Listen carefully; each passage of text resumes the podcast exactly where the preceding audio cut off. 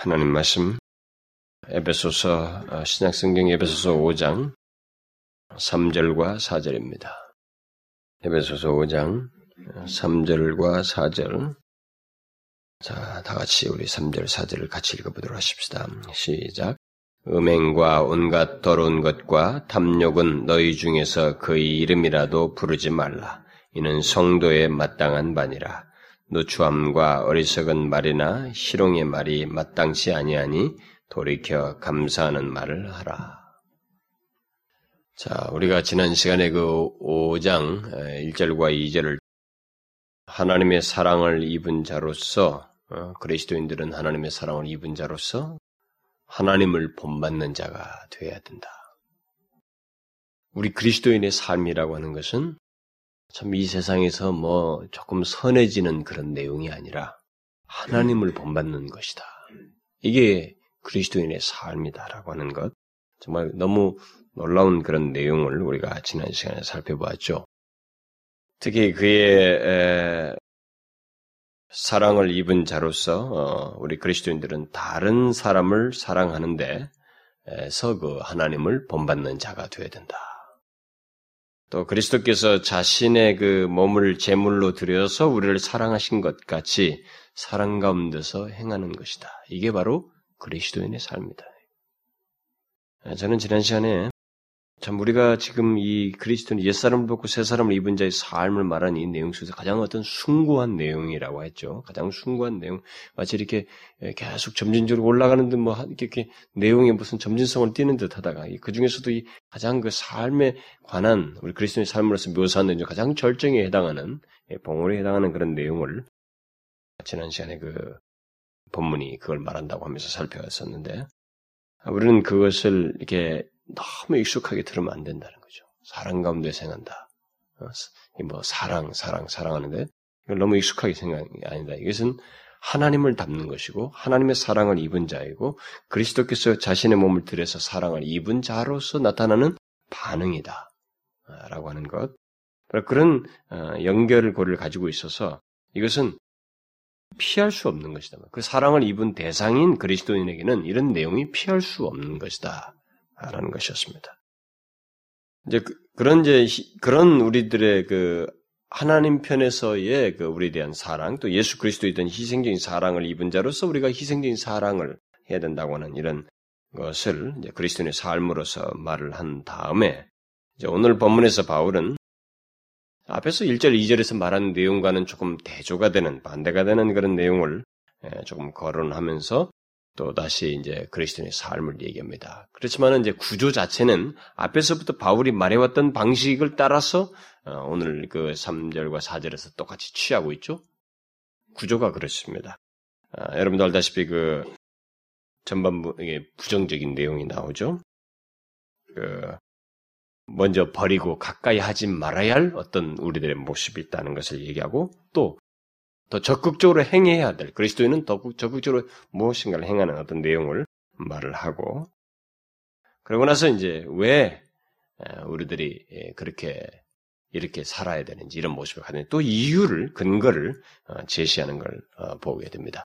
그래서 오늘 우리가 살피려고 하는 이 또 다른 이제 그리스도인의 삶을 옛사람을 벗고 새사람을 입은 자의 삶을 예증하는 어떤 내용으로서 거론되는 한 오늘 본문에서 주로 나오는 내용은 주로 이 자기 방종과 음행과 관련된 것입니다.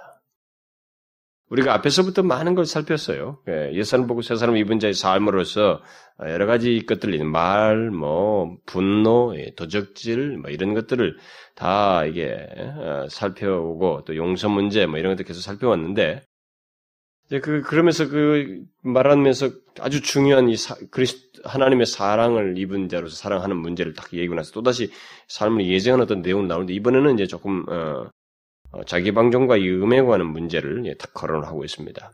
우리는 이 문제가 어, 어쩌면은 사도 바울이 왜 옛사람 보고 새사람을 이제 삶으로서 이런 것을 꺼냈는가라는 것에서 의문을 가질지 모르겠어요. 자기 방종과 이런 음행에 관한 것에 대해서 근데 여러분, 우리가 알다시피 참 이 문제는 우리에게 가까이 있습니다. 굉장히 가까이 있어요. 오늘 우리가 이제 말씀을 좀 더 살피면 어, 더 상세하게 알겠습니다만은 이것은 우리에게 굉장히 가까이 있어요.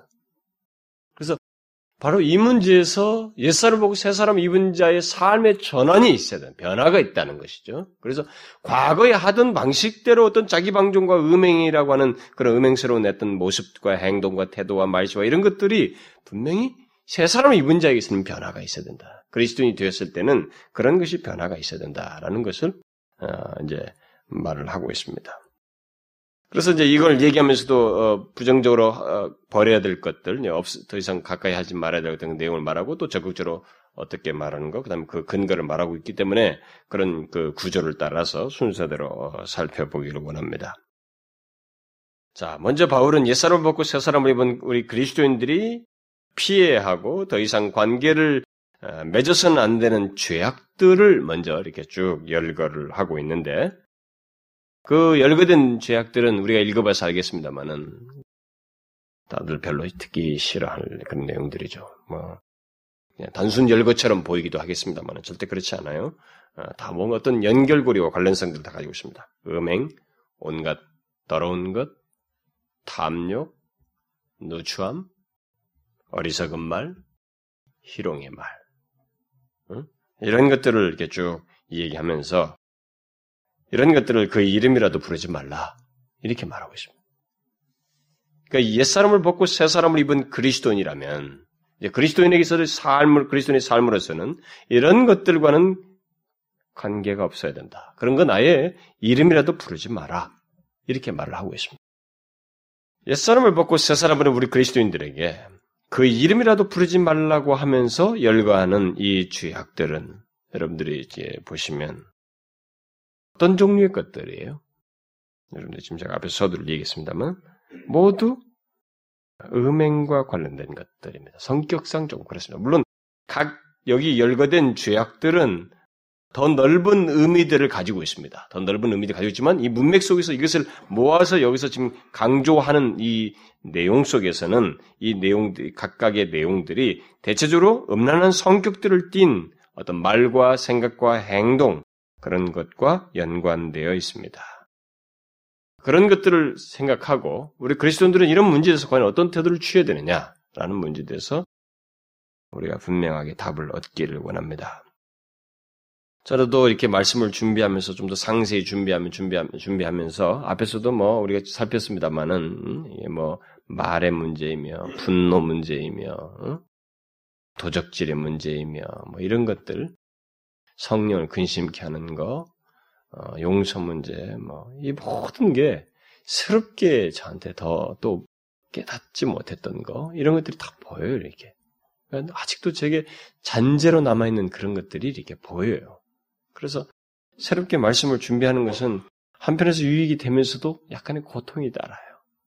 그리고 이제 그런 것들로 인한 새롭게 깨닫는 것으로 인한 아, 나에게 새로운 싸움이 또 하나의 또 이렇게 열리게 된 싸움이 시작되는 네, 그런 것들을 이 머리가 못 따라줘서 이게 좀 더 충분하게 아, 하지 못하는 그런 한계를 우리가 가지고 있습니다만은 분명히 도전과 이 깨달음은 어떤 식으로든 예, 유익이 되고 도, 움을 준다고 볼 수가 있겠습니다. 자, 우리가 한번 생각을 해봅시다. 여기서 먼저 아, 바울이 이제 옛사람 보고 새사람 입은 자에게서 더 이상 그 버려야 된다고 갖지 말아야 할 것으로 말하고 있는 어, 것들이 무엇인지. 먼저 음행과 온갖 더러운 것. 여기 있는 것들은 상세히 말하지 않을 것입니다. 이, 이 죄의 항목에 대해서 상세 시간을 많이 하려는 것은 별로 의미가 없다고 봐죠. 왜냐하면 바울이 이것을 말을 하지만 더 궁극적으로 말한 내용이기 때문에 여기에 매일 필요는 없었다고 생각이 돼요. 그러나 우리가 어, 문맥상 염두에 둘 게 있습니다. 음행과 온갖 더러운 것입니다. 여기 음행, 이게 우리가 이 헬라 말에서 이제 우리가 흔히 포르노그라피라고 하는 단어들이 나왔죠. 이게 다, 이, 어, 이 단어에서 나와서 포르네스라고 하는 그 헬라 말에서 다, 다 나오는데, 그 음행, 그 단어예요. 음행이라고 하는 것이. 근데 온갖 더러운 거, 이렇게 연관 짓고 있는 거 보니까, 이 성적인 어떤 죄악들과 관련된 것입니다. 네, 이런 것이, 예, 1차적으로는, 어, 하나님께서 정하신 그 결혼 관계 이외의 모든 성관계를 포함해서 어, 우리들에게서 있는 어떤 성적인 성격을 띈것 속에서 행해지는 더러운 것, 그게 뭐 마음에서부터는 어떤 생각이든 행실이든 이런 것들을 다 포함한다고 할 수가 있겠습니다. 특히 여기 온갖 더러운 것이다고 말한 걸 보게 될 때 이 모든 종류의 모든 형태의 더러움, 그 더러움을 어, 망라한다고 말할 수 있겠습니다. 그런 것들을 제거해야 된다. 이런 것들을 여러분들 제가 다 열거하지 않아도 여러분들은 충분히 생각으로 공감하고 이게 머리에서 생각이 될 거예요. 어, 이것은 굳이 설명을 하지 않아도 되는 것이기 때문에 상세히 어, 그런 것들은 제가 간단간단히 넘어가려고 합니다. 이런 음행과 온갖 더러운 것을 가까이 해서는. 이름이라도 불러서는 안 된다.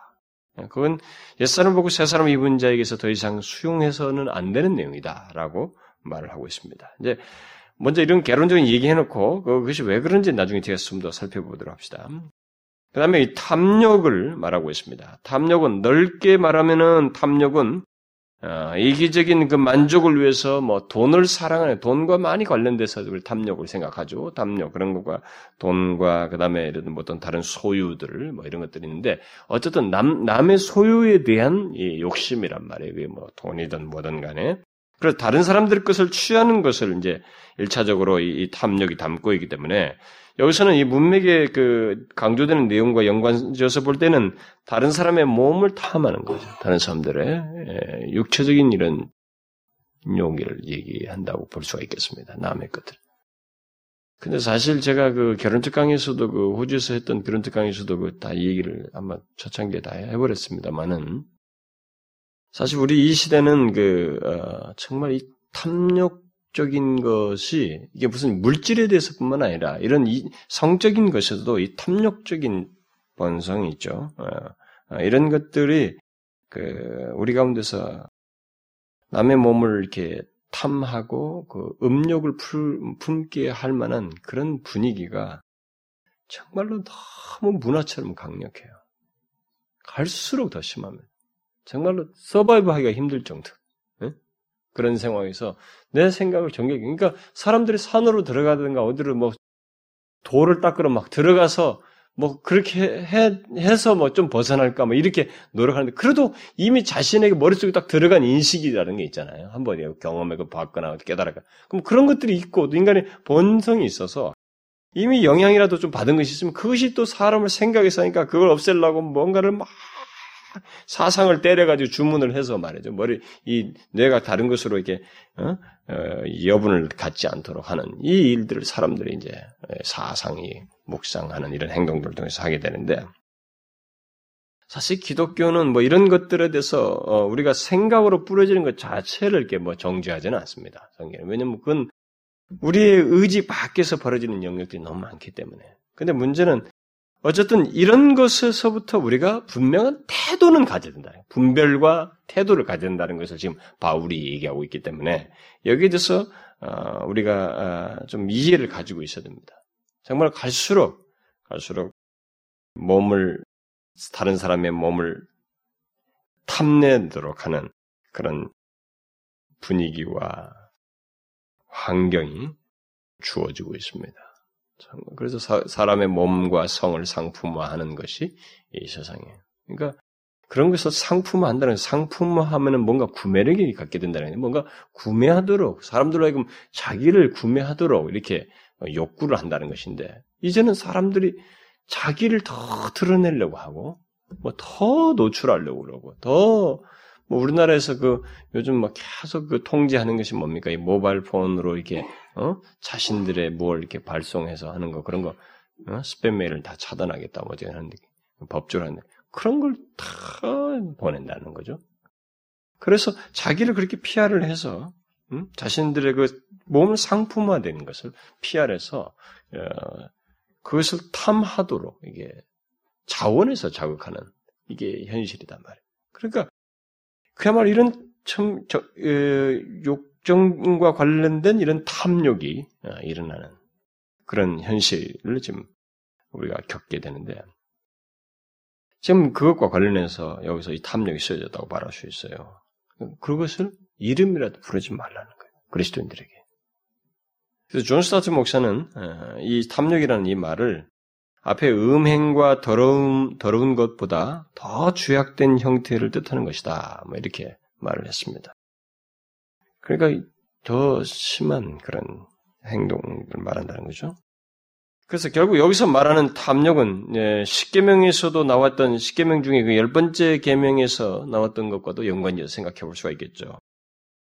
어, 이웃의 아내를 탐하지 말라는 어, 그런 것이. 그 뭐 뭐 결혼하지 않는 사람들은 뭐, 뭐 그게 없나? 그런 사람들 하지 않는 사람도 다 있단 말이야. 뭐 어디에 눈을 한 사람의 마음을 두자고 이렇게 탐하는 그런 것이 있단 말이야. 뭐 결혼한 사람들은 더 그래요. 여러분들 지금 여기 결혼하지 않은 사람들은 좀 그런 것을 알지 모르겠습니다. 결혼한 사람들이 어, 경건한 것으로 자기가 이미 영적으로 이렇게 차단되고 충분히 그런 것이 이렇게 잘 경건하게 깨 있고 이렇게 잘 다른 것으로 이미 많이 풀어지지 않은 상태에 있다면은 아, 풀어지지 않고 잘 통제가 돼 있으면 문제가 없지만은 그런 경건한 그런 것으로 잘 다스려지고 말씀과 진리에 다루지 않으면은 인간은 어느 이렇게 선상에서 권태에 빠져요.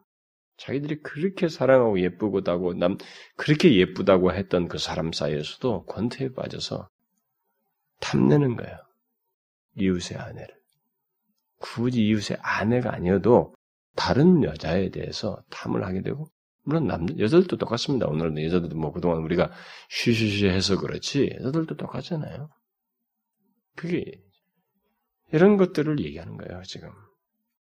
1세기 당시나 지금이나 아, 그리스도인이 되기 이전에 그 자연인의 모습이라고 하는 것은 이런 것들에 대해서 거기 탐하는 거 있잖아요. 이런 탐욕을 갖는 것이 그런 생각이나 말과 행동을 이렇게 갖는 것이 인간의 본능적으로 일어나는 것이기 때문에 일어나는 것을 어떻게 그냥 상황만 맞아 떨어지면 통제 장치 같은 것이 없이 아 이건 안 되는데 어떻게 해서는 안 되는데 이게 뭔가 여러 가지를 근거를 따져서 통제하는 것이 아니라 자연스럽게 행동으로 언제든지 상황만 떨어지면 할 수 있는 문제시하지 않는 그런 모습이 있단 말이에요.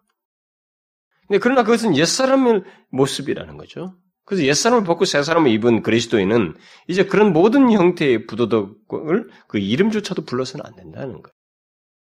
참 이런 내용은 결혼해본 사람들이 아마 좀 더 진도가 나갈지도 몰라요. 어, 더 많이. 한국, 뭐, 뭐 하여튼 이건 다 잘 알 거예요. 이게 한국 사회도 심각하거든요. 근데 뭐 우리나라뿐만이 아니에요.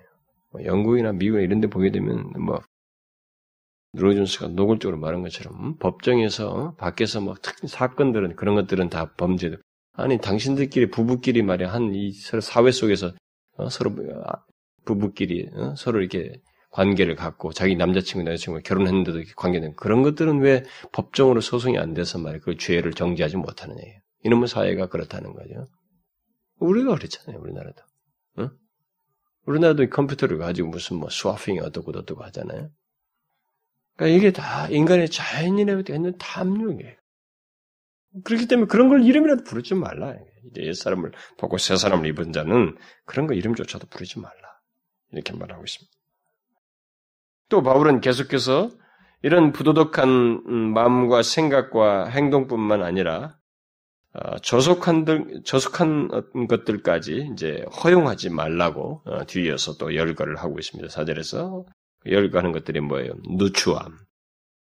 이것도 주로 어, 어, 이것은 주로 그 농담에 사용되는 더러운 이야기 또는 외설을 어, 말한다고 말할 수 있습니다.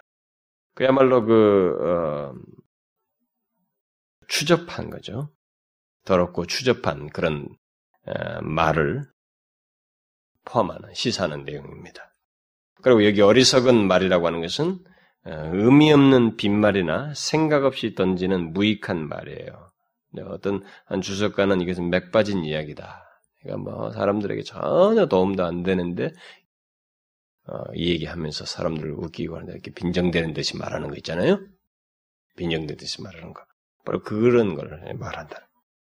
다뭐 그런 빈정되는 말들이 주로 뭐야? 사람들에게 남 얘기하는 거 있죠. 남 얘기. 그리고 무슨 이렇게 좀 음단 패사 같은 거 그런 거.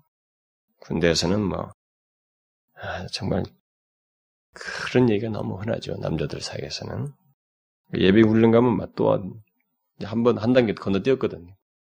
결혼해서 다 그런 과정들을 받고 나니까 더 심한 어? 이런 게 있다고요. 뭐 그런 것이겠습니다. 여기 마지막에 희롱의 말도 마찬가지예요. 희롱의 말도 어, 문자적으로는 돌리는 말, 돌리는 이라는 이런 뜻을 성경 가지고 있는데 돌리는 말이에요. 그러니까 상스럽고 비열함이 담긴 돌리는 말이에요. 음? 그런 걸 담고 돌리는 말이라. 뭐겠어요? 다 그런 내용들이죠. 이상의 이런 세 가지 내용은 예, 결국 누추함이나 어리석음이나 희롱의 말은 모두 말과 관련돼 있죠. 아, 그런데 문맥을 이게 생각하면 예, 그 말들이 성적인 색채를 띤 말들이라고 하는 것을 아, 금방 알 수 있습니다. 아, 그야말로 추잡한 마음을 어떤 불결한 대화 속에서 드러내는 것 말로서 그런 것을 시사한다고 할 수 있겠습니다. 바울은 그런 것들을 더 이상 허용하지 말라. 그리스도인 옛사람을 벗고 새사람을 입는다기는 그런 것을 더 이상 자기 앞에 두지 마라. 어? 이렇게 말을 하고 있습니다. 그것은 모두 옛사람의 것들이라. 그런 것들이 제동장치가 없이 두루두루 나오는 것은 그냥 본성, 부패한 본성, 여가 썩어 있으니까. 나면서부터 부패했으니까 그 부패한 대로 그대로 썩은 것을 드러내는 자연인의 모습이지 이제 그것에서 예수 그리스도의 피로 말미암아 새롭게 된 사람이라면 구원받은 사람이라면 그들은 거듭난 사람의 새 생명된 입은 자는 그것이 더 이상 그를 지배할 수 없다. 그에게서 쉽게 나와서는 안 된다는 거예요. 그런 누추한 이야기와 천박한 천박하고 그 희롱의 말을 희롱의 말을 예수 믿기 전에 사실 어, 인간 우리 자연인의 그 본성 속에서는 사실 즐기죠. 굉장히 듣고 말하는 데서 상당히 즐깁니다. 지금도 어, 연예인들의 그 사생활을 굉장히 그 사생활 속에서 이런 희롱스러운 말이죠. 그건 요즘은 이게 아주 당연한 것처럼 서로 얘기 것처럼 프로그램으로서 만들고 있으니까 대수롭지 않겠지만은 사실 그런 것들을 이렇게 막 들먹거리면서 TV 어, 프로 같은 데 얘기하죠. 어, 그런 것에서. 그런 말들을 사람들이 웃기고 또 시청자들은 또 즐긴단 말이에요. 이게 즐겨요. 이런 것들이 다 뭡니까? 이 누추함과 어리석음, 막 희롱의 말을 가지고 서로 보고 즐기고 하고 그러는 거예요. 그게 다 뭐냐? 부패한 데서 나오는 것이다. 그 부패한 마음에서 나오는 것을 가지고 같이 그대로 즐기는. 그건 옛날 모습이지. 그리스도인에게서는 더 이상 즐길 것이 아니라는 거예요.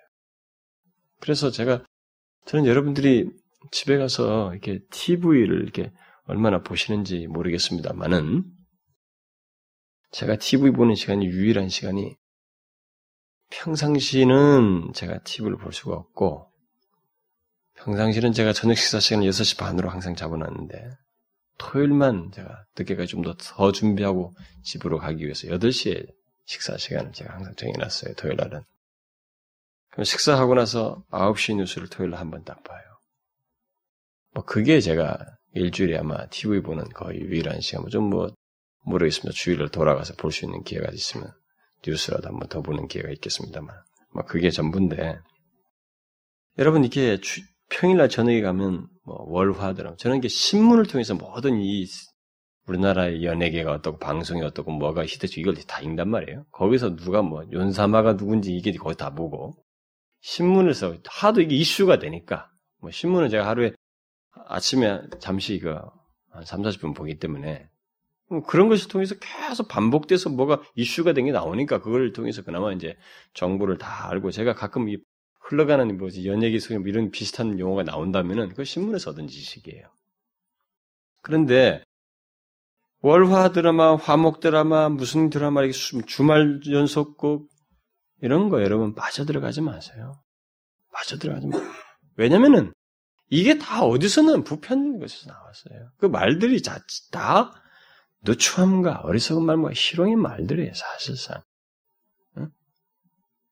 삼각관계, 사각관계에서 나오는 얘기가 뭐 명한 것처럼 여기고지만 여러분들이 우리 젊은 시절에 사실 어떤 서로 간에 이성적인 욕구가 있어서 그것을 대신 대리 충족해 준다는 것 때문에 그런 기대치도 있고 뭐 여러 가지 또 결혼했어도 또 대리 충족하는 요소가 또 있어요 거기에 그래가지고 그걸 만족을 하고 막 희구를 하는데 여러분 그한 한 연속 드라마 끝나고 나면 뭐 어때요?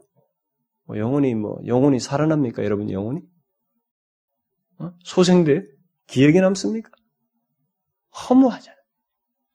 그게 다 작가의 장난에 한동안 멍했다다 속았구나. 그 바보 같은 짓을 하는 거예요. 드라마 같은 걸 보지 말라는 거예요. 그런 것에. 어? 그리고 연예인들의 무슨 사생활 들먹거리는 거, 그 희닥거릴 필요 없단 말이에요.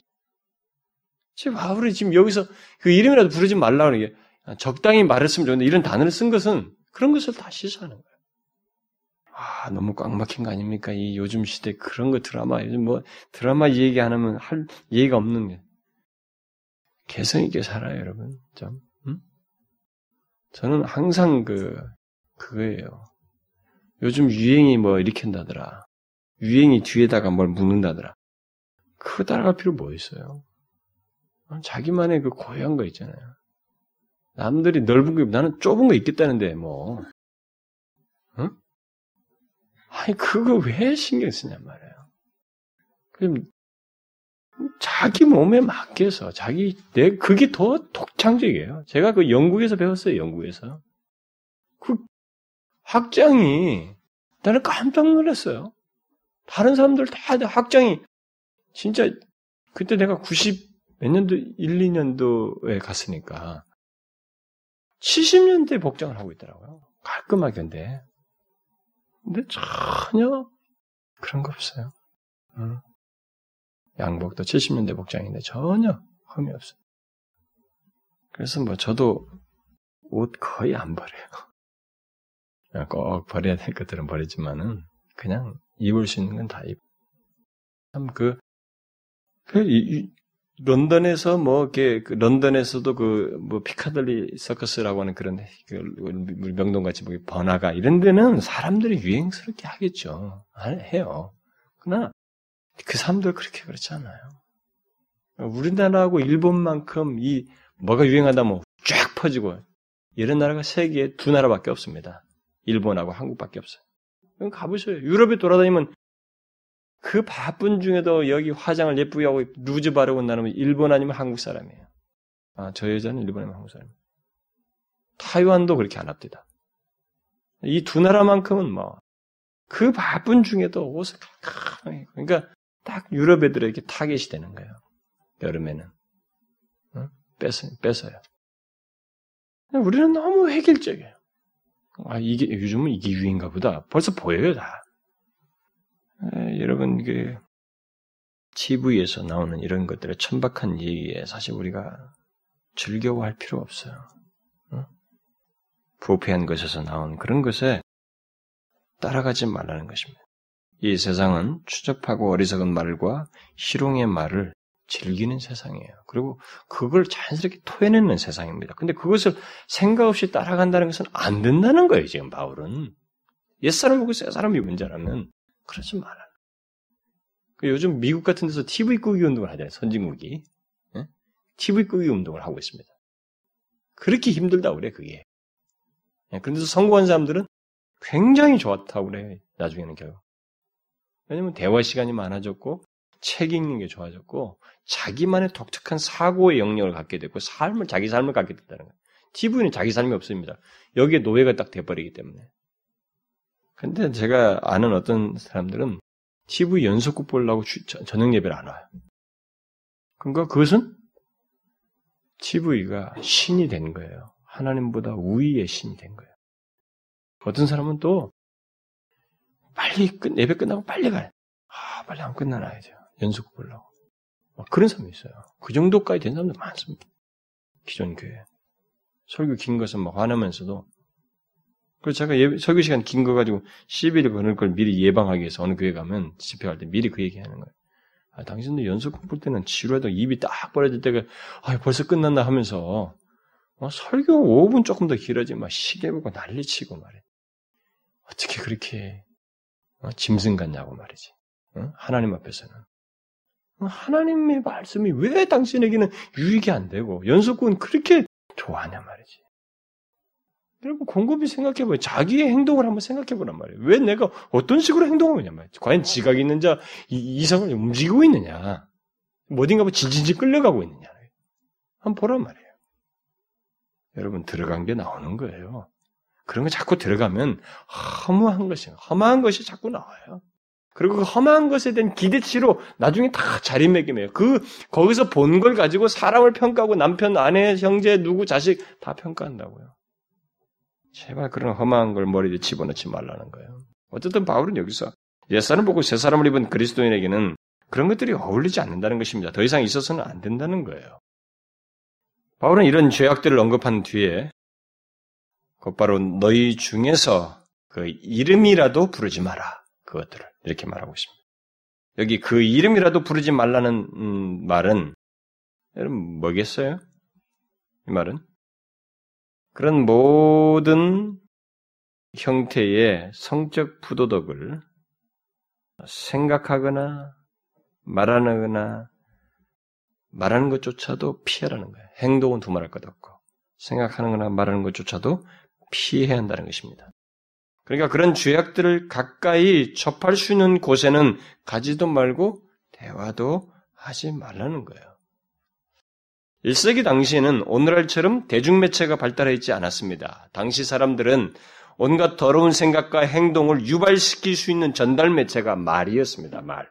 서로의 말을 통해서. 그래서 지금 말과 관련해서 주로 얘기하고 있는데, 그래서 이 바울은 그런 죄악들을 너희 중에서 그 이름이라도 부르지 말라. 그러니까 말로써 그런 죄악들을 끌어들이거나 또 전달하지 말라라는 식으로 지금 말을 하고 있는 것입니다. 그렇다면 이렇게까지 말한 이런 내용을 오늘날 우리들에게는 어떻게 적용할 수 있을까? 이 대중매체가 발달한 이 시대, 음행과 온갖 더러운 것과 탐욕과 각종 음란한 말과 그런 생각을 불러일으키는 그리고 자극하는 그 전달 매체가 이 말 정도가 아니라 더 다양해지고 풍성해지고 또 막 범위가 넓어진 이 시대 속에서 예를 들어서 컴퓨터, 신문, 잡지, TV, 영화 뭐 이런 것들을 통해서 막 그런 걸로 둘러싸이는 오늘날 이 시대의 그리스도인들에게 그 이름이라도 이런 것들을 부르지 말라는 이 말씀을 어떻게 적용할 수 있을까? 어떻게 적용할 수 있을까요, 여러분? 저는 실질적인 면에서 많은 그리스도인들이 이 말씀을 이 이름이라도 부르지 말라라는 이 말씀을 굉장히 힘들게 여길 거라고 생각이 돼요. 많은 사람들이. 어, 지금 듣는 데서는 그냥 아 들을 수 있겠지만 그 말씀을 자기가 적용한다. 그걸 수용하는 문제에서는 여기서 탁 여기서 탁 거반을 일으키면서 아니 그건 불가능해. 아마 이렇게 반응하지 않을까 싶어요. 실제적인 면에서는. 그만큼 주변에 널려 있고 영향력이 너무 크다는 것입니다.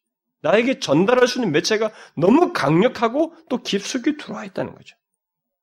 이 말씀이 불가능하게 여길, 여길 정도로 이런 죄악들에 우리들이 굉장히 오픈되어 있을 거라는 거예요. 여러분은 이상, 이런 죄악들을 그 이름이라도 부르지 말라는 말씀을 자신의 현실 속에서 어떻게 적용할 수 있어요? 어떻게 적용할 수 있다고 생각합니까? 불가능해. 그렇게 말하겠어요? 아니면 이런 말씀은 너무하다고. 아니면 바울 시대와 우리 시대는 다르다고 하면서 나름대로 또 성경에 대한 무슨 예리한 해석의 능력이 있는 것처럼 해석하면서 자기를 방어하렵니까? 어떻게 생각해요? 어떻게 적용하겠어요? 이런 말씀은 현실에. 저는 이 문제에 대해서 어떤 말들을 이렇게 여러분들에게 좀 도움을 주는 말을 어, 하는 제 생각 여기에 말씀에서 깨닫게 된 것들을 나누는 것도 필요하겠습니다만은 아무래도 제가 말한 것보다 객관적인 어떤 사람 말을 하면은 여러분들이 더 호소력이 있겠죠. 음? 탁월한 로이존스 목사 같은 사람의 권면을 읽는 것, 아, 좀 전하는 것이 더 좋을지도 모르죠. 사람은 세계가 인정하는 탁월한 사람이니까. 그리고 영국의 최고의 엘리트들이 다 모인 그 웨스민스터 채플에서 설교를 했던 사람이니까. 그 사람이 이 본문을 강의하면서 이렇게 이런 문제를 과연 어? 그 이름이라도 부르지 말라 이런 내용을 어떻게 적용하는지 적용해야 될지에 대해서 이게 설교한 내용이 있어요. 제가 그걸 좀 읽어드릴게요. 사도는 음행이나 더러운 것이나 그러한 모든 것 중 어느 것이라도 우리로 하여금 시험에 빠지, 빠지게 유도하기 쉬운 것은 그 모양이나 그 모습이라도 피하여야 한다는 원리를 전제하여 놓고 있습니다. 그리스도인의 삶은 모든 전심을 다하여 아예 처음부터 시험에 들지 아니하도록 조심하여야 합니다. 만약 여러분이 마음속에서 아무리 미미한 것이라 할지라도 시험에 들게 허락하면 여러분은 얼마 가지 않아서 정복당하게 될 것입니다. 바로 그것이 우리들이 우선적으로 격퇴하여야 할 것입니다. 그래서 사도는 너희 중에 그 이름이라도 부르지 말라고 말하는 것입니다. 만약 여러분이 이러한 것들을 행하고 싶지 아니하면 그러한 것들에 대하여 말하지도 말라고 사도는 말하고 있는 것입니다. 그러니까 이 말씀대로 하고 싶다면 말이라도 하지 말라는 것이죠. 만약 여러분이 그러한 일을 아예 처음부터 방지하면 여러분은 그렇게 많은 고통을 당하지 아니하게 될 것입니다. 우리는 어떤 방식으로든지 우리로 해롭게 하며 우리들로 하여금 그리스도인의 삶에 속하지 아니한 어떤 일을 하도록 유도하기 쉬운 모든 것에 대하여 항상 조심해야 합니다. 이 현대에 있어서 우리들은 언제나 이러한 일을 위하여 싸워야 합니다. 우리들이 아침에 일어나는 순간에서부터 밤에 잠자리에 드는 순간까지 그러한 일을 위하여 근신하여 싸워야 하는 것입니다. 온 세상은 이러한 일들을 소리치며 강권하고 있습니다. 신문에서도 그러합니다. 그러나 여러분이 신문을 읽을 때 문제가 되는 것들은 멀리 하여야 합니다. 그러한 일들은 읽지 마십시오. 다른 모든 것은 피하여야 합니다. 잡지도 마찬가지입니다. 이 사람은 오늘날처럼 뭐 TV, 뭐도 그 당대도 있었지만 뭐, 뭐 많이 있었지만 우리 우리보다 겨우 2, 30년 차이니까요. 그러니까 뭐 컴퓨터 같은 것에는 그게 유행이 안 되겠습니다만 그걸 다 포함했겠죠. 그렇다면은 여러분은 전철역 책 판매대에서 그러한 것들을 볼 수 있습니다. 여러분은 그러한 것들을 볼 것입니다. 여러분은 그 잡지들이 여러분에게 암시하여 주는 것을 보게 됩니다. 사람들이 그러한 것을 사는 것을 보게 됩니다. 그리고 잡지들의 기사 제목들로 그것들이 무엇을 말하는지를 알게 됩니다. 오직 남자들만 보세요. 라는 식의 기사 제목을 봅니다. 어찌하여 남자들만 보아야 합니까? 거기에 분명하게 잘못된 것이 있는 것입니다. 그런 다음에 사진이나 광고물들을 보십시오. 그러한 것들을 피하여야 한다고 사도는 말하고 있는 것입니다. 그러한 것들과 상관하지 말고 그러한 것들에 눈을 돌리라는 것입니다. 연극이나 영화 같은 것들도 같은 범주에 속합니다. 라디오와 텔레비전, 음, 오늘날 말하면 뭐 컴퓨터도 포함되겠죠. 그런 것 등에 나오는 것들을 또한 보십시오. 어리석은 말이나 기롱, 약삭 발음, 은근하게 주지하는 것, 비꼬는 말, 그러한 것을 피하라는 것입니다. 여러분은 이렇게 말할지도 모릅니다. 어, 그러나 나는 심리학을 연구하는 학생입니다. 뭐 예를 든 거죠. 저는 사회학을 연구하는 학생입니다. 저는 의학을 전공하는 사람입니다. 뭐 이런 식으로 말을 하면서 자기 전공 때문에 또 이런 것을 필요로 한다고 말하는 사람이 있을 거라는 거죠. 나는 이러이러한 일에 관심을 가지고 있습니다. 그러면 여러분의 그 취미를 포기하라고 말씀드립니다. 깨끗한 자에게는 모든 것이 다 깨끗한 것입니다. 그러나 만약 여러분이 깨끗하지 못하면 아무리 선한 것이라도 악한 것이 될 수 있습니다. 참 중요한 말이죠. 사도가 강조하는 전체 요점은 우리들은 악한 일들과 상관하여서는 안 된다는 것입니다. 그러한 일이라면 그 이름이라도 부르지 말라는 것입니다. 그것이 성도에게 마땅한 일입니다. 여러분이 할 수 있는 한에서 그러한 것을 멀리 하십시오. 지금 로이존스 목사가 설교한 내용을 만약 제가 이렇게 이렇게 이렇게 데서 보거든 그런 하지 마시오 했으면 여러분들은 막 화가 났을 거예요. 아, 저박 목사 하여튼 꽉 막혔구만. 막 이랬을 거예요, 여러분들은. 제 말로 그래서 안 하는 거예요. 저부터 더 타고난 사람 이런 사람 인용하고 싶은 거예요. 객관적으로 들어보라고. 저도 사실은 이렇게 지하철 타다가 지하철 기다리는 데 보다 보면 신문 이게 데가 있잖아요. 그러면 신문 이렇게 유리창으로 다 이렇게 톱, 톱, 각 신문을 붙여놨어요. 톱을 보고 사라고. 그럼 그걸 제가 가서 뜨는 가만히 봅니다. 기다리는 동안 이렇게. 타픽이 뭔가. 쭉 보게 되거든요. 우리는 그 이름이라도 부르지 말라는 이 말씀을 로이존스 목사의 말대로 우리가 이렇게 가까이 하진 않는 것은 그 이름이라도 부르지 말라는 이 바울의 논지를 실제적으로 이렇게 시도를 해야 된다는 거예요. 상관조차도 하지 않으려고 하는 태도를 취해야 된다. 왜냐하면 장사가 없거든요. 장사가 없어요. 정말로 장사가 없습니다. 아, 그래도 나는 한 번 그래도 괜찮으니까 한번 보고 뭐 괜찮아. 그게 그렇게 옳은 것 같아요. 참 어렵습니다.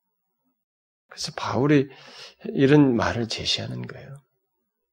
저는 가끔 어떤 분들이 참 용기도 좋게 그런 말씀을 가끔 어떤 설교 테이프라든가 어떤 책에서 강론에서 그런 얘기를 한국 목사님들이 주로 이제 그런 얘기를 자주 하셔요. 아마 어디서 영향을 받았는지 아마 성도들의 인기를 좀 끌고 싶어서 그랬는지 저는 그게 좀 부러워요. 그 사람들이 뭐라고 말을 하냐면은 어? 아 여러분들이 그렇게 그런 거 하는 거좀 어, 뭐야, 그만두라는 말은 안 하고, 그런 거 별로 안 좋은데, 꼭 하고 싶다면, 나한테도 좀 가져와서 좀, 나도 좀 보여주고, 어? 나한테도 그런 거, 어, 나와 함께 하자고. 그러면서 마치 이해하는 것 같으면서 하지 말라는 말을 하는 거 있잖아요. 그래서 자기들도 이제 그런 것에 대해서, 저도 그렇게 말하는 것이, 이 말씀을, 그렇게, 이런 말씀을, 얼마든 현재 하는 행동을 이렇게 적당히 해서 이제는 멈춰라. 이렇게 온건하게 교훈해 주는 것이 상당히 참 세련되고 이해심도 많고 친구 같고 좋아 보여요. 근데 바울은 그렇게 안 하네요. 바울은 그렇게 얘기를 안 해. 사실 저 같은 사람도 이런 말씀을 하기가 아, 자신이 없어요. 왜냐면 이름이라도 부르지 말라. 이렇게 말할 만큼 그동안에 살아온 것이 경계선이 많이 무너져 있었다. 그런 거 어떻게 이 문화 속에서 젖어가지고 어, 뭐 괜찮은 것처럼 이렇게 생각하고 수용하는 모습이 자기 있단 말이에요. 근데 그 우리가 그런 걸 졌다 보니까 그렇게 얘기를 하는 거예요. 그런 목사님들 설교 들으면 야 참 심지어 감동까지 있어요. 네? 근데 바울은 그렇게 얘기 안 하네요. 이름이라도 부르지 마. 그래서 로준스 목사도 그렇게 얘기 안 하네요. 충실한 사람. 그렇게 하지 말라는 거예요. 이름이라도 부르지 말라. 상관이라도 하지 말려고 해라. 상관하지 않으려고 해도 때론 상관돼요, 여러분. 우리가. 그 정도로 너무 강력해. 그러니까 우리 쪽에서의 태도는 상관하지 않으려고 해야 된다는 거예요. 바울은. 그 이름이라도 부르지 않으려고 해야 된다는 거예요. 우리 쪽에서. 옛사람 보고 새사람 임자니까. 무슨 말인지 이해가 돼요? 바울의 이 논지가? 그런데 바울은 오늘 본문에서 옛사람 보고 새사람 입은 자의 삶으로서 이런 무엇을 버리라고 하는 어? 가까이서는 안 된다. 이름에 가까이지 마라 이런 부정적인 내용만 말하지 않고 있죠. 그게 주 목적이 아니죠.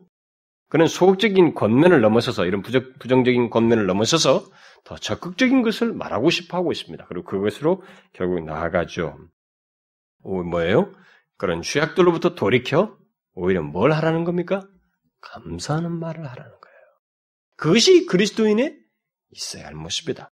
지금 궁극적으로 말하고 싶은 것은 이런 것들은 우리 옛사람의 내용이니까 그것은 더 이상 생각지 말고 이제는 거기는 눈을 돌리지 말고 너희에게서 마땅히 있어야 될 것은 달라졌다고 하는 모습은 뭐냐면 이전에는 이 희롱의 말과 어리석은 말들이 툭툭툭 나왔는데 이제는 감사하는 말을 하는 자입니다. 그래서 감사하는 말을 하라. 이 그리스도인의 삶이다. 이렇게 말을 하고 있습니다. 이 감사의 말은 앞에 언급한 누추함이나 어리석은 말이나 실용의 말에 대용으로서 좋은 말을 하라라는 말이 아닙니다. 예? 다른 사람에 대해서 좋은 말을 하고 좀 더 그런 실용의 말보다는 좀 더 나았고 선한 말을 하라. 그렇게 그런 의미로서 감사의 말을 하는 게 아닙니다. 앞에 저속한 말의 문제는 어, 일반적으로 다른 사람들과의 관계 속에서 이렇게 생겨나는 문제죠. 그러나 이 감사는 지금 성격이 달라요. 사람에게 대한 게 아니에요. 하나님이에요, 하나님. 그래서 아주 특별한, 뭔가 의미가 있어요. 그런 걸 적극적인 내용을 말을 하는데 달라진 우리들에게 있어서 달라진 모습이 뭐냐면 감사하는 말을 한다는 거예요. 근데 이게 사람에게 주로 쓰는 말이 아니고 뒤에 나중에 그 5장 그 20절과 21절, 19절, 20절에도 나와요. 이 감사에 대한 구체적인 설명이. 이게 뭐예요? 하나님께 대한. 그런 말을 하나님께 대해서 감사를 하는 자가 되라 하는 것입니다. 그래서 감사하는 말을 하라고 하는 이 말은 결국 그리스도인의 적극적인 이제 삶을 규정하는 것으로서 여기서 그리스도인의 삶이라고 하는 것은 음행과 더러운 것과 탐욕을 멀리하고 누추함과 어리석은 말이나 희롱의 말을 하지 않는 것, 곧 다른 사람과의 관계 속에서 도덕적으로 괜찮은 사람이 되는 것이 아니라 다른 사람과의 그저 그런 것을 하지 않음으로써 그저 괜찮은 사람이 되는 게 아니라 그것을 넘어서서 하나님께서 나에게 주신 것, 나에게 베푸신 것을 깨닫고 감사하는 삶을 사는 사람이 돼야 된다 이 말이에요. 오히려 되네. 그러니까 지금 앞에서 열거된 죄악들이라는 게 다 뭐냐면 자기거든요. 자기 중심. 근데 하나님 중심으로 옮기는 것을 얘기하는 거예요, 지금. 자기 중심이에요. 탐욕도 그렇죠. 무슨 뭐 또 음행도 모든 모든 게 다. 이런 말도 다 남, 내가 웃겨서 나에게 시선 집중하고 나에게 관심을 갖게 하고 다 그거란 말이에요. 어리석은 말을 하는 것도. 누가 남들에게 얻어 터질 일이면 뭐라 해요? 근데 그런 말을 함으로써 사람들이 웃어주면서 나에게 관심이 있고. 그래서 그런 걸 잘하는 사람이 인기 있는 어? MC가 되고 하는 거 아니에요. 상, 어? 주가가 오른단 말그 사람. 그다 자기와 관련돼 있어요. 이 모든 게 앞에 있는 내용, 죄악들이. 그런 것에서 하나님께서 내게 베푸신 것을 깨닫고 감사하는 말을 한다. 중심이 어디로 옮기는 거예요? 하나님께로 옮기는 것이. 그게 옛사람 먹고 새사람 입은 자의 삶이라는 거예요. 특히 이런 문제에 대해서 이 감사하는 말을 앞에 문맥에서 주로 성진 것과 관련돼서 얘기했을 때 어, 연관지어서 말을 한다면은 우리의 성적인 이런 것들은 이렇게 희롱의 대상이 돼서는 안 되죠. 오히려 감사하는 내용이 돼야 되겠죠. 왜냐하면 성이라고 하는 것은 하나님의 선물이거든요. 하나님의 선물이에요. 각 사람의 각 사람의 그 고유하고 특별한 것이에요. 그런 면에서 각자에게서는 굉장히 고귀한 거예요. 귀한 것입니다. 값진 것이에요. 그걸 탈취하는 것이 아주 파괴적인 것이지 그 자신에게 주어진 것은 굉장히 값지고 고유한 겁니다. 그래서 하나님이 주셨다는 사실에서 생각하면 신성한 것이에요. 그 객자에게 주어진 성이라고 하는 것은. 그것을 통해서 하나님께서 새로운 생명체, 영혼을 창조하시고, 영혼을 허락하시고, 생명을 잇기도 하시고, 이런 일들을 하시고, 또 좋은 관계를 갖기도 하고, 패밀리를 구성하기 때문에, 그건 굉장히 귀하고, 특별한 것이며, 신성한 거예요. 수치스럽게 여길 것이 아닙니다. 그리고 저질스럽게 여길 것이 아니에요. 부패하다 보니까 이 소돔과 고무라 같은 모습을 우리가 드러내면서 그런 것들을 상품화하고 막 어? 자기를 그렇게 노출하고 막 어? 희롱하면서 어리석은 말들 내뱉고 있을 뿐이지 그렇지 않다는 것입니다. 그래서 하나님이 주셨다는 이런 것들을 알게 되면 오히려 그것을 감사하는 내용 내용으로서 우리가 생각할 수 있다. 결국 모든 것을 주신 분이 하나님이시라는 것을 생각하게 될 때 그리스도인은 탐욕을 내세우기보다는 그리고 또 희롱의 말을 하기보다는 감사하는 자가 되어야 한다는 거예요. 감사하는 자가. 물론 우리들이 감사할 수 있는 것은 성과 관련해서만 말하는 건 아니죠. 뭐더 넓게 하나님께서 허락하신 다른 것에 대해서도 우리가 그런 말을 할 수 있습니다. 그야말로 우리 그리스도인들은 하나님께서 베푸신 것들을 기억하고 감사하는 자예요. 모든 것과 관련해서 특별히 또 어, 감사한다고 할 때 남의 것을 이렇게 탐내지 않는 감사를 하게 되면 감사는 말을 하고 감사는 생각하고 감사는 마음과 태도를 취할 때는 당연히 남의 것을 탐내지 않게 되죠. 응? 그런 사람에게는 남의 걸 탐내지 않는다고. 왜냐하면 현재 그걸 감사하게 여기고 있기 때문에 어? 자기 안에서 감, 남의 걸 탐내는 그런 일이 있지 않게 되겠죠. 오히려 자기 중심적인 그 성적인 불순함과 어, 탐욕과 저속한 말에서 어떤 어, 말, 그런 것에 마음도 뺏기지 않게 될 것입니다. 그런데 여기서 이제 중요한 것은 이런 우리 우리들이 왜 그러한 죄악들로부터 돌이켜서 감사하는 말을 해야 하는가라는 거예요. 뭐, 과연 우리가 왜 그런 그런 것들에서 이 더러운 죄악들을 말하고 행, 생각하고 행동하는 것에서 돌이켜서 오히려 하나님 중심으로 이게 중심이 이동돼서 감사하는 말을 해야 되는가?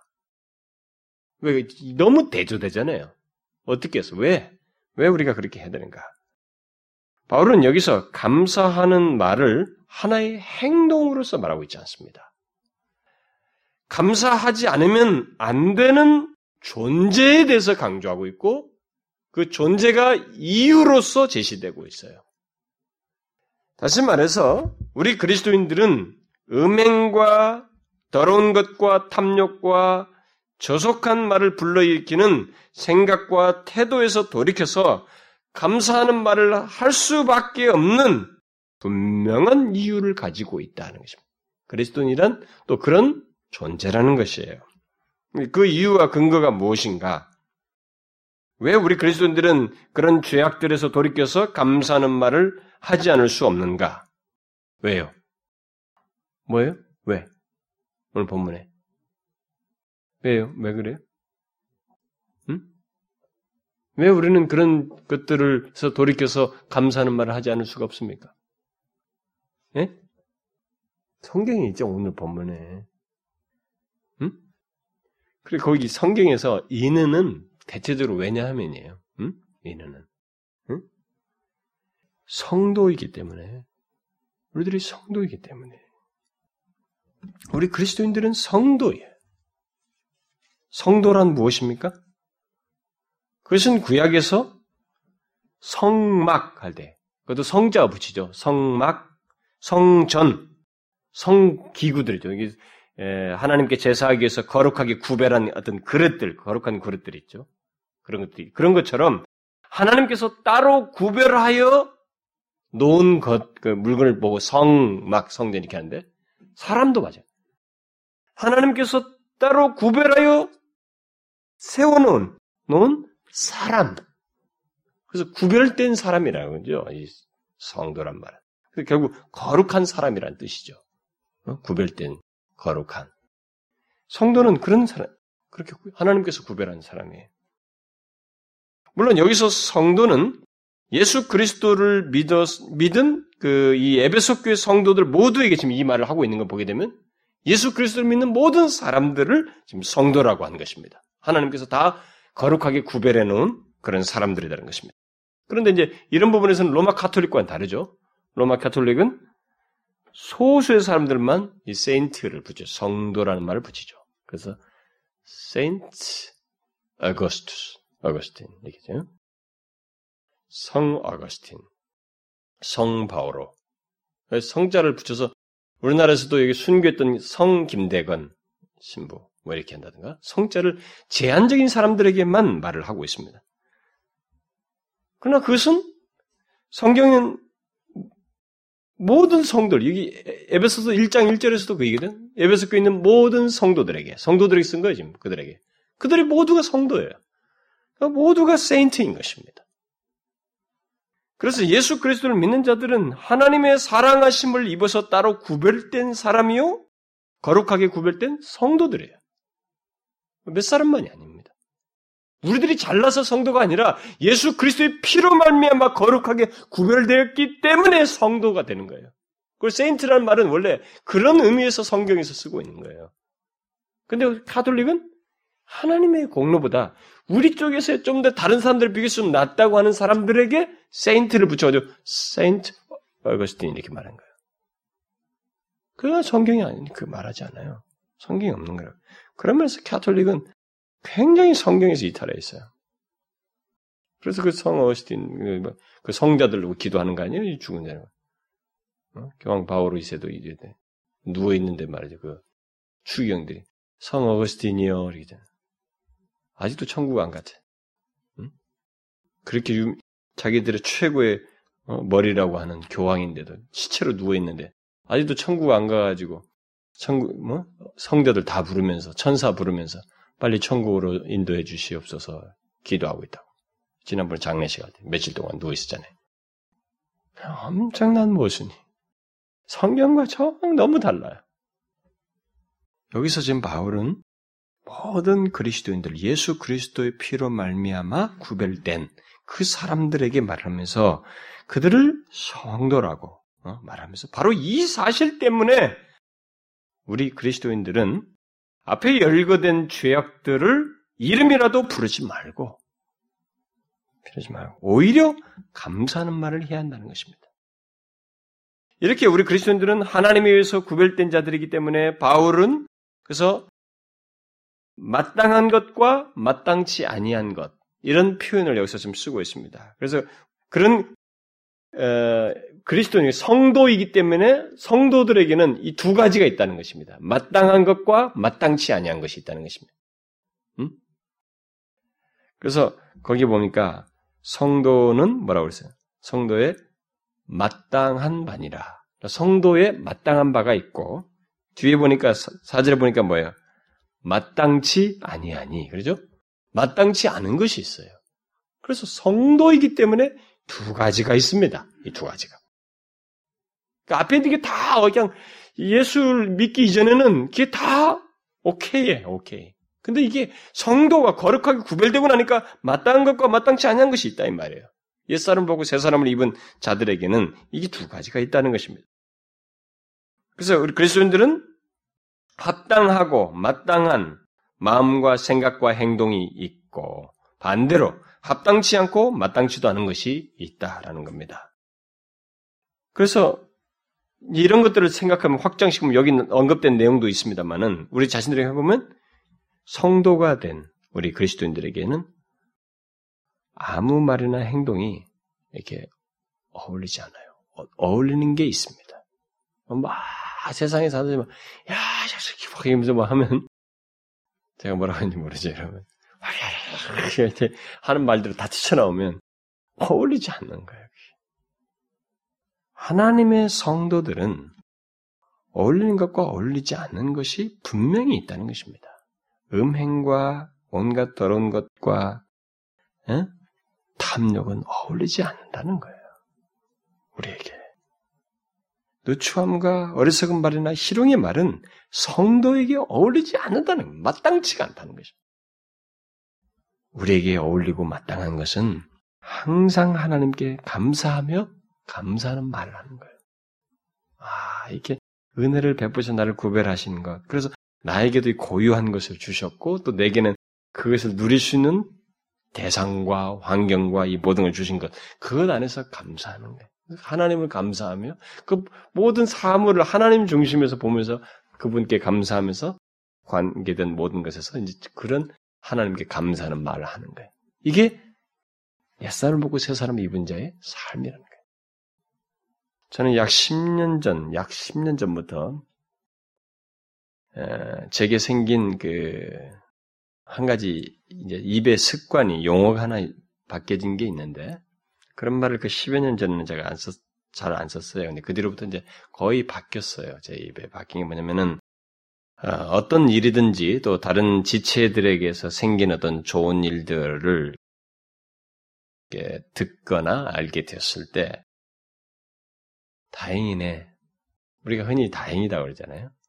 그 말을 제가 안 쓰기 시작했던 것 같아요. 그 뒤로부터. 뭐, 뭐, 무식 중에 툭 튀어나올지도 모르겠어요. 예수 안 믿는 사람한테 얘기할 때는 아마 그 말이 또 튀어나올지도 모르죠.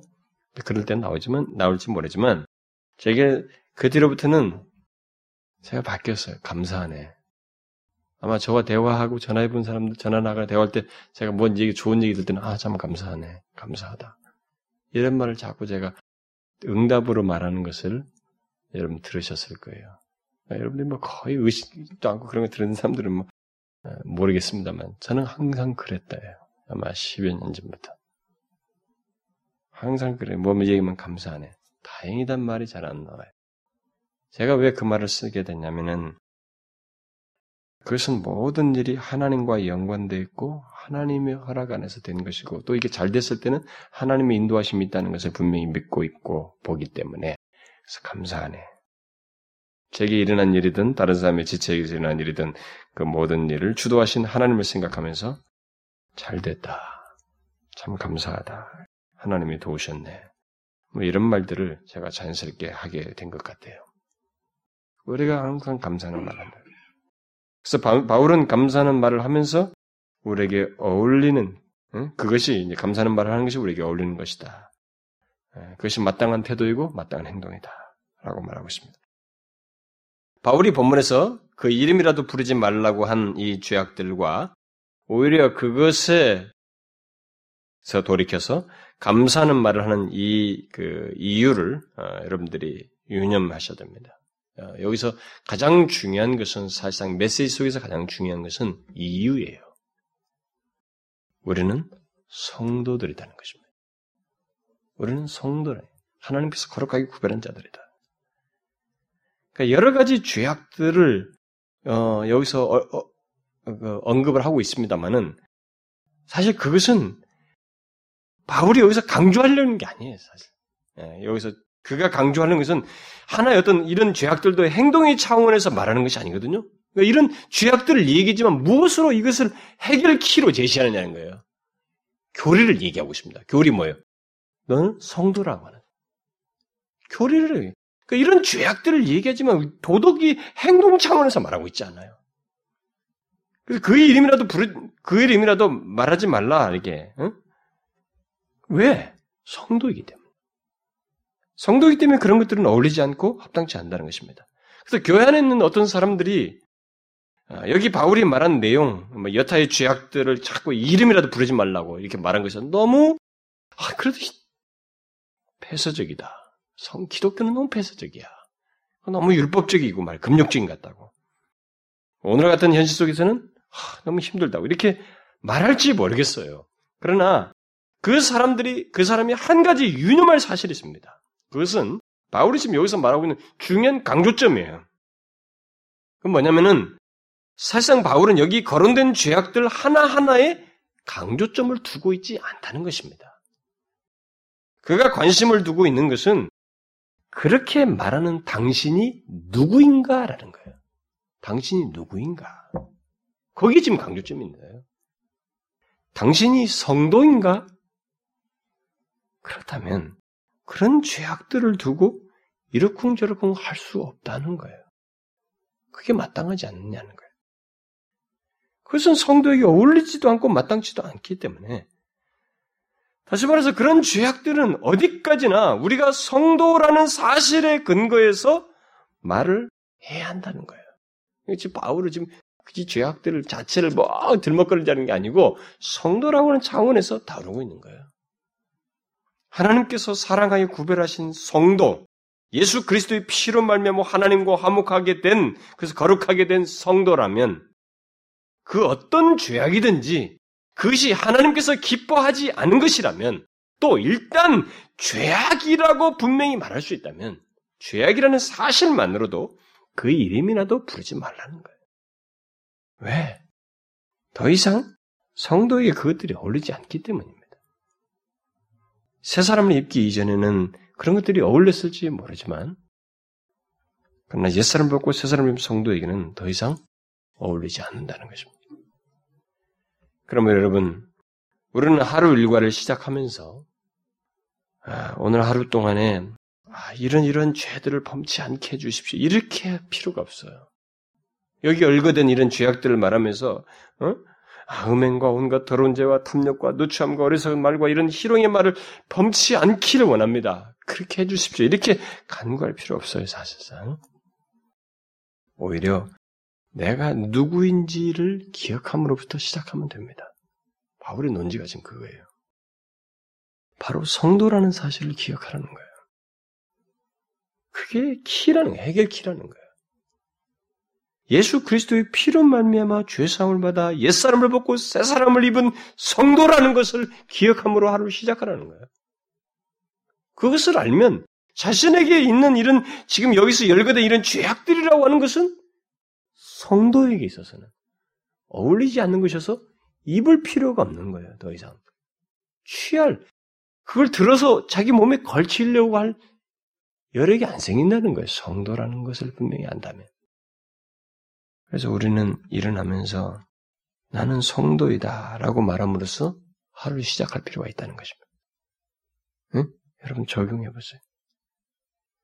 지하철에서 이동하면서 직장에서 그리고 어떤 유혹이 올 때 나는 성도이다. 그리스도께서 피로 사서 구별한 성도이다. 이렇게 말하는 것입니다. 저는 지금 어떤 심리학적인 자기 암시하라는 걸 말하는 게 아닙니다. 예수 그리스도의 피로 말미암아 구별된 성도라는 사실, 성도로 구별된 예수 그리스도에서 구별된 실제적인 사실을 잊지 않고 확인하고 적용하라는 거예요. 그리고 사단이 이것을 방해하거든요. 사단이 가장 먼저 하는 일이 뭐냐면 우리를 그런 생각을 더 이상 하지 않고 다른 생각, 더 세상의 것에 먼저 생각을 불러일으켜서 그쪽으로 빨려 들어가더라고요. 그래서 다른 생각을 먼저 집어넣는 일을 사단이 한단 말이에요. 그러니까 오히려 사단을 거스리고 우리에게 있는 사실, 우리를 구별하신 그 일을 확인하는 일로부터 하루를 시작하라는 거예요. 그것이 있게 될 때 우리는 이 같은 죄악들이 내 앞에서 이렇게 이름이라도 부르지 않을 수 있는 이 근거가 충분히 거기서 있게 된다는 것입니다. 그러니까 절대 바울은 율법주의자가 아니에요. 금욕주의자가 아닙니다. 그러니까 여러분 어떤 죄악들의 항목을 말하기보다는 자기의 자기가 그리스도와의 관계 속에서 어떤 자인지를 생각하는 것이 가장 중요한 해결키예요. 그걸 알게 되면 우리는 더한 죄악이라도 사실 이유가 없는 거예요. 그걸 분명히 한다면. 분명히 믿고 있을 때. 그래서 마땅한 것과 마땅치 아니한 것을 분별하여서 행하라는 것입니다. 기도합시다. 하나님 아버지 감사합니다. 우리를 구별하여 주신 것을 감사합니다. 예수 그리스도의 보혈로 우리를 정케하사 우리를 성도 삼아 주신 것 감사합니다. 우리가 하나님의 그 거룩한 구별에 의해서 성도가 되었사오니 온갖 음행과 더러운 죄악들에 그런 것들을 이름이라도 부르지 않을 수 있는 그런 분명한 태도를 갖기를 원합니다. 오히려 성도이므로 감사의 말을 하는 저희들 되기를 원합니다. 하나님, 정말로 이 세상이 너무 영향력이 거세고 우리들이 이 말씀대로 지키기가 정말 바울이 말한 대로 그 이름이라도 부르지 않는 것이 너무 힘들게 여길 만큼 강한 역사가 있고 마치 문화처럼 대중적인 것처럼 다 하는 것이요 쉽게 수용할 수 있는 것처럼 만연돼 있지만 그 가운데서도 오히려 우리는 감사하는 말을 하는 자요 거룩하게 구별한 성도다운 삶을 살아가는 저희들이 되기를 원합니다. 붙들어 주시고 인도에 주옵소서 우리의 의지가 약해지거나 이 말씀을 망각하는 일이 없도록 주의 성령께서 도와 주시옵소서 예수 그리스도의 이름으로 기도하옵나이다. 아멘.